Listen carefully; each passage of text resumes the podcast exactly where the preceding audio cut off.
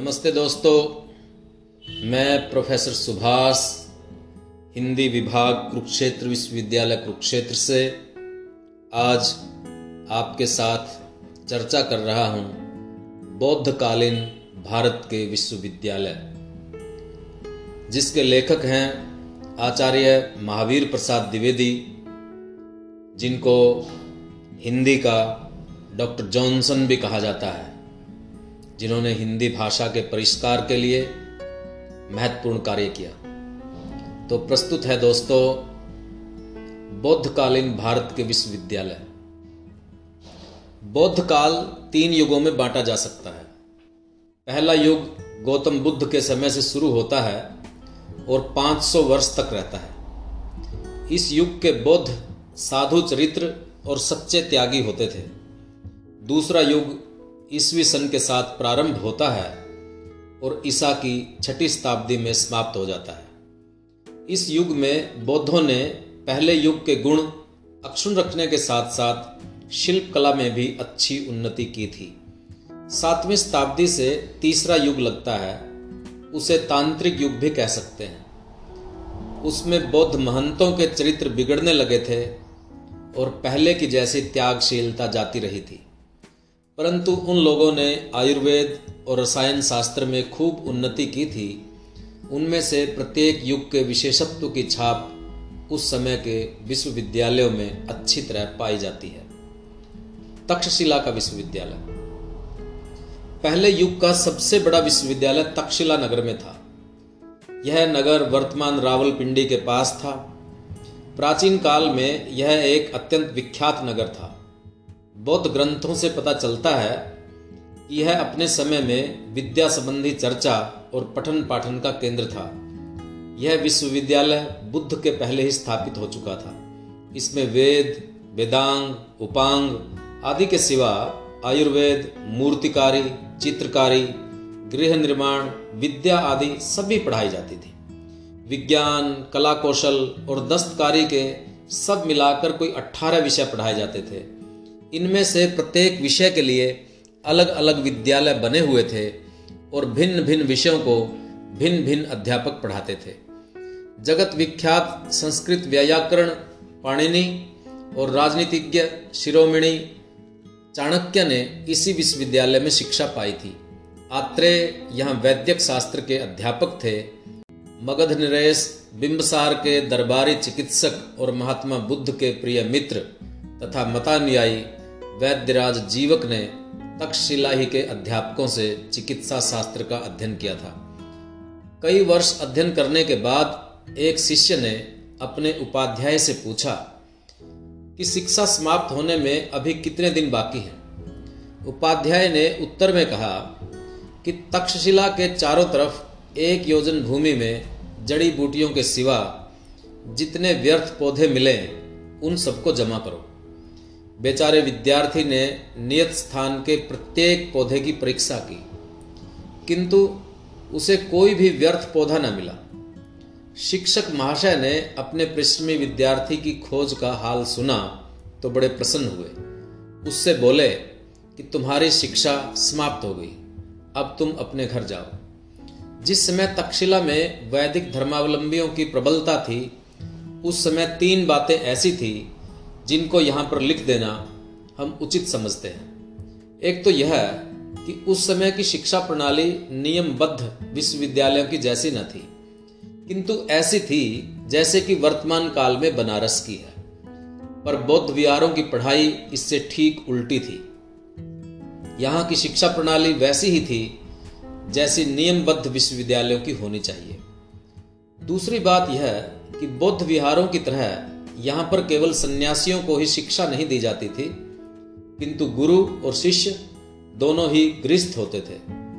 यह बात जातक की एक कहानी से और भी स्पष्ट हो जाती है। एक ब्राह्मण ने अपने पुत्र से पूछा कि तुम कैसा जीवन बिताना चाहते हो? यदि तुम ब्राह्मण राज्य में प्रवेश करना चाहते हो तो वन को जाओ और वहाँ अग्निहोत्र करो। यदि गृहस्थ बनना चाहते हो तो तक्षशिला जाकर किसी विख्यात पंडित से विद्या अध्ययन करो, जिसमें सुखपूर्वक गृहस्थ जीवन बिता सको। पुत्र ने उत्तर दिया, मैं वानप्रस्थ बनना नहीं चाहता, मेरी इच्छा गृहस्थ बनने की है। तक्षशिला के वैदिक विद्यालयों में ध्यान देने योग्य तीसरी बात यह थी कि उनमें केवल ब्राह्मण और क्षत्रिय बालक ही भर्ती किए जाते थे। नालंद का विश्वविद्यालय। बौद्ध काल के दूसरे युग में सबसे बड़ा विश्वविद्यालय नालंद में था। यह स्थान मगध की प्राचीन राजधानी राजगृह से सात मील उत्तर की ओर, पटना से चौंतीस मील दक्षिण की ओर था। आजकल इस जगह पर बारगांव नामक ग्राम बसा हुआ है, जो गया ज़िले के अंतर्गत है। नालंद की प्राचीन इमारतों के खंडहर यहाँ अभी तक पाए जाते हैं। सातवीं शताब्दी के प्रसिद्ध चीनी यात्री ह्यूनसांग ने नालंद की शान व शौकत का बड़ा ही मनोहर वृत्तांत लिखा है। चीन ही में उसने नालंद का हाल सुना था, तभी से इसे देखने के लिए वह ललचा रहा था। इधर उधर घूमते घामते जब वह गया पहुँचा, तब विश्वविद्यालय के अधिकारियों ने उसे नालंद में आने के लिए निमंत्रण दिया। इससे उसने अपने को धन्य समझा। नालंद में पहुँचते ही उसके दिल पर ऐसा असर पड़ा कि वह तुरंत विद्यार्थियों में शामिल हो गया। नालंद की बाहरी टीमटा विद्या लोलुप, चीनी सन्यासी नालंद की भव्यता और पवित्रता देखकर लट्टू हो गया। ऊँचे ऊँचे विहार और मठ चारों ओर खड़े थे। बीच बीच में सभागृह और विद्यालय बने हुए थे। वे सब समाधियों, मंदिरों और स्तूपों से घिरे हुए थे। उनके चारों तरफ़ बौद्ध शिक्षकों और प्रचारकों के रहने के लिए चौमंजिला इमारतें बनी हुई थी। उनके सिवा ऊँची ऊँची मीनारों और विशाल भवनों की शोभा देखने ही योग्य थी। इन भवनों में नाना प्रकार के बहुमूल्य रत्न जड़े हुए थे। रंग बिरंगे दरवाजों, कड़ियों, छतों और खंभों की सजावट को देखकर लोग लोटपोट हो जाते। विद्या मंदिरों के शिखर आकाश से बातें करते थे और ह्यूनसांग के कथनानुसार उनकी खिड़कियों से वायु और मेघ के जन्म स्थान दिखाई देते थे। मीठे और स्वच्छ जल की धारा चारों ओर बहा करती थी और सुंदर खिले हुए कमल उसकी शोभा बढ़ाया करते थे। नालंद का आंतरिक जीवन। विशालता, नियमबद्धता और सुप्रबंध के विचार से नालंद का विश्वविद्यालय वर्तमान काशी की अपेक्षा ऑक्सफोर्ड से अधिक मिलता जुलता था। विश्वविद्यालय के विहारों में कोई दस हज़ार भिक्षु विद्यार्थी और डेढ़ हज़ार अध्यापक रहते थे। केवल दर्शन और धर्मशास्त्र के ही सौ अध्यापक थे। इससे संबंध रखने वाला पुस्तकालय नव मंजिला था, जिसकी ऊंचाई करीब 300 फुट थी। उसे महाराज बालादित्य ने बनवाया था। इसमें बौद्ध धर्म संबंधी सभी ग्रंथ थे। प्राचीन काल में इतना बड़ा पुस्तकालय शायद ही कहीं रहा हो। दुनिया में आजकल जितने विश्वविद्यालय हैं, सब में विद्यार्थियों से फ़ीस ली जाती है। पर नालंद के विश्वविद्यालय की दशा इससे ठीक उल्टी थी। केवल यही नहीं कि विद्यार्थियों से कुछ न लिया जाता था, अपितु उन्हें प्रत्येक आवश्यक वस्तु मुफ़्त दी जाती थी। अर्थात भोजन, वस्त्र औषध निवास स्थान आदि सब कुछ सेंत में मिलता था। यह प्रथा हिंदुस्तान में बहुत प्राचीन काल से चली आई है। गृहस्थ लोग गाँव, खेत, बाग, वस्त्र अथवा नकद रुपए इन विद्यालयों को दान करते थे। इसी से उनका संपूर्ण खर्च चलता था। इस प्रकार विद्यार्थियों का बहुत समय और मानसिक शक्ति, पेट पूजा के लिए धनोपार्जन करने में नष्ट होने से बच जाती थी। और वे इस समय और शक्ति को विद्या अध्ययन में लगाते थे। इसका फल यह होता था कि गंभीर विचार वाले, मननशील विद्वान इन विद्यालयों से निकलते थे। इसी से वे लोग बौद्ध धर्म, संस्कृत साहित्य और संसार का अनंत उपकार कर गए हैं। नालंद के विश्वविद्यालय में आजकल की सी परीक्षाएँ न होती थी, किंतु विद्यार्थियों की योग्यता शास्त्रार्थ द्वारा जांची जाती थी। विद्यालय में भर्ती होने के नियम भी बड़े कड़े थे। जो लोग दाखिल होने के लिए आते थे, उनसे द्वार पंडित कुछ कठिन प्रश्न करता था। यदि वे उनका उत्तर दे सकते थे तो भीतर जाने पाते थे, नहीं तो लौट जाते थे। इसके बाद शास्त्रार्थ के द्वारा उनकी योग्यता की परीक्षा ली जाती थी। जो इसमें भी अपनी योग्यता प्रमाणित कर सकते थे, वही विद्यालय में दाखिल हो सकते थे। बाकी अपना समूह लेकर अपना रास्ता लेते थे। मतलब यह कि अच्छे बुद्धिमान, विद्वान, योग्य और गुणवान मनुष्य ही विद्यालय में प्रवेश करते थे। द्वार पंडित के पद पर वही नियत किया जाता था, जो ऊँचे दर्जे का विद्वान होता था। यह पद उस समय बहुत प्रतिष्ठित समझा जाता था। विश्वविद्यालय के सभागृह में सवेरे से शाम तक शास्त्रार्थ हुआ करता था। दूर दूर देशों से पंडित अपनी शंकाएँ दूर करने के लिए वहाँ आते थे। नालंद के विद्यार्थियों का देश भर में आदर, सत्कार, सम्मान होता था। जहाँ वे लोग जाते थे, वहीं उनकी इज़्ज़त होती थी। नालंद के प्राय सभी अध्यापक और विद्यार्थी धार्मिक जीवन व्यतीत करते थे। असल में धार्मिक जीवन बिताने के लिए ही इसकी सृष्टि हुई थी। इसीलिए इसका नाम धर्मगंज पड़ा था। परंतु पीछे इसकी काया पलट गई थी। दर्शन और धर्मशास्त्र के साथ साथ व्याकरण, ज्योतिष, काव्य वैद्यक आदि व्यावहारिक और सांसारिक विद्याएँ भी पढ़ाई जाने लगी थी। तमाम हिंदुस्तान के विद्यार्थी इन विद्याओं को पढ़ने के लिए यहाँ आते थे। श्री धन्य कटक का विश्वविद्यालय। इस युग का दूसरा प्रसिद्ध विश्वविद्यालय श्री धन्य कटक में था। यह स्थान दक्षिण भारत में कृष्णा नदी के किनारे वर्तमान अमरावती के स्तूपों के निकट था। बौद्ध धर्म के महायान संप्रदाय के चौदहवें धर्मगुरु, विख्यात रसायन शास्त्र वेता और चिकित्सक नागार्जुन के समय में यह खूब उन्नत दशा में था और देश देशांतरों में प्रसिद्ध हो गया था। चीनी यात्री इत्सिंग के कथनानुसार नागार्जुन महाशय ईसा की चौथी शताब्दी में थे।